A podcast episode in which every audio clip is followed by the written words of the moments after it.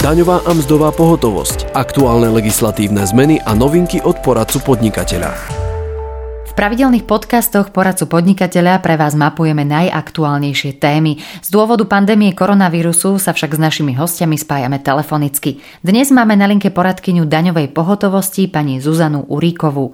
Reč bude o oslobodení od DPH pri intrakomunitárnom dodaní. A samozrejme opýtame sa aj na to, ako súčasná krízová situácia ohľadom koronavírusu ovplyvnila túto problematiku. Dobrý deň, Prajem. Dobrý deň. Poďme hneď na vysvetlenie toho základného pojmu, čo je intrakomunitárne dodanie.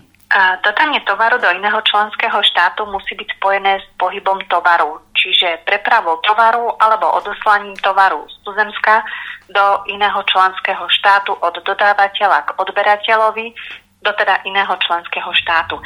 Intrakomunitárne dodanie tovaru znamená, že je dodanie tovaru realizované z tuzemska podnikateľom registrovaným pre daň z pridanej hodnoty, podnikateľovi registrovanému pre túto daň do iného členského štátu.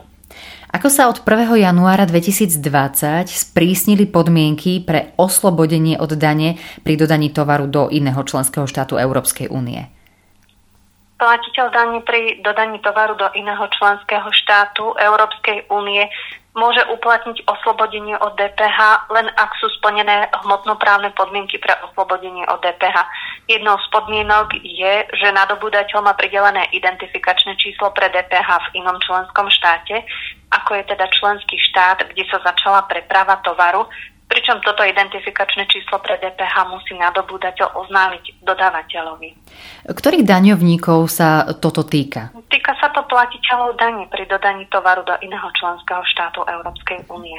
A spomínali ste dodávanie tovarov. Je aj pri špecifikácii tovarov nejaká definícia? Týka sa to akýchkoľvek tovarov alebo aj na to sú uh, isté predpisy? Zákon o DPH pozná dodanie tovaru v paragrafe 8 zákona, kedy dodaním tovaru sa považuje napríklad prevod práva nakladať s hmotným majetkom ako vlastník a pričom teda hmotným majetkom sú hnutelné aj nehnuteľné veci, ako aj elektrina, plyn, voda, teplo, chlad a podobné nehmotné veci, dodanie stavby alebo jej časti na základe zmluvy o dielo alebo inej obdobnej zmluvy, odovzdanie tovaru na základe nájomnej zmluvy, podľa ktorej sa vlastníctvo k predmetu nájomnej zmluvy nadobudne najneskôr po zaplatení poslednej splátky a podobne. Je tam teda v tom paragrafe 8 definované toho viacej. Čo v prípade, ak dodávateľ nepodá súhrný výkaz, alebo ak v tomto súhrnom výkaze uvedie niečo nesprávne, neúplne, alebo uvedie tam nepravdivé informácie a údaje? Dôležitou súčasťou podmienok pre oslobodenie od dane sa stáva aj samotné teda deklarovanie dodania tovaru do iného členského štátu práve v súhrnom výkaze.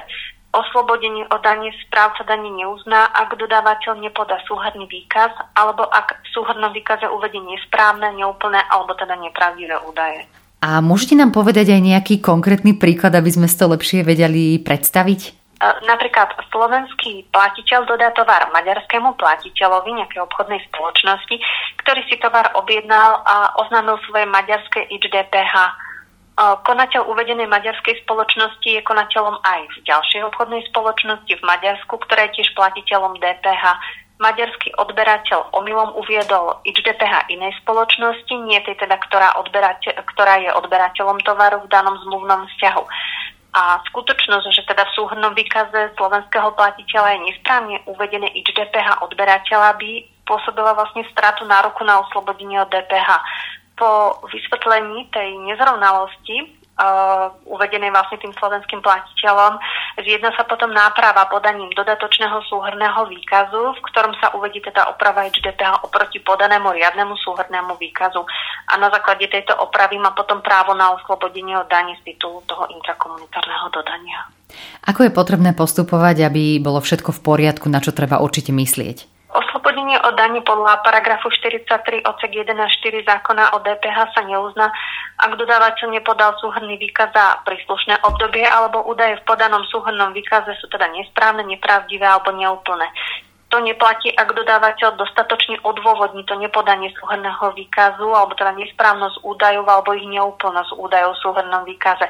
Preto údaje odporúčame v podanom súhrnom výkaze, aby boli teda uvedené správne, pravdivé, boli teda a úplné. Áno, možno radšej dvakrát to po sebe skontrolovať ešte predtým, ako to človek odovzdá tam, kde treba. Tak, presne.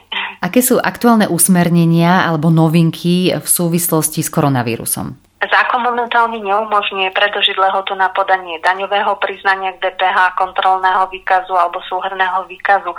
Preto ak podania neurobíte včas, odporúča sa teda požiadať o odpustenie zmeškanej lehoty. Finančná správa bude prehliadať na odôvodnené žiadosti o odpustenie zmeškanej lehoty na podanie daňového priznania. Finančná správa v spolupráci teda s Ministerstvom financí Slovenskej republiky pripravuje aj zmeny legislatívy, tak aby sa teda žiadne sankcie za zmeškanie lehoty na podanie daňového priznania a na uhradenie daní v tejto situácii neukladali. Je ešte niečo dôležité, čo treba aktuálne pripomenúť? Len pripomínam, že zavádza sa teda podmienka oznámenia IČ DPH zo strany nadobúdateľa, teda musí existovať priama väzba na povinnosť, že ak nadobúdateľ chce uplatniť princíp oslobodenia, má oznámiť IČ DPH iného členského štátu. To znamená, že bude potrebné preukazovať oslobodenie dvoma nezávislými dokladmi. Vyššie informácie sú potom zverejnené aj na portáli daňového centra na internetovej stránke www.daňovecentrum.sk. Ďakujeme pekne za informácie. Toto bola poradkynia daňovej pohotovosti pani Zuzana Úriková. Počúvali ste podcast Poradcu podnikateľa.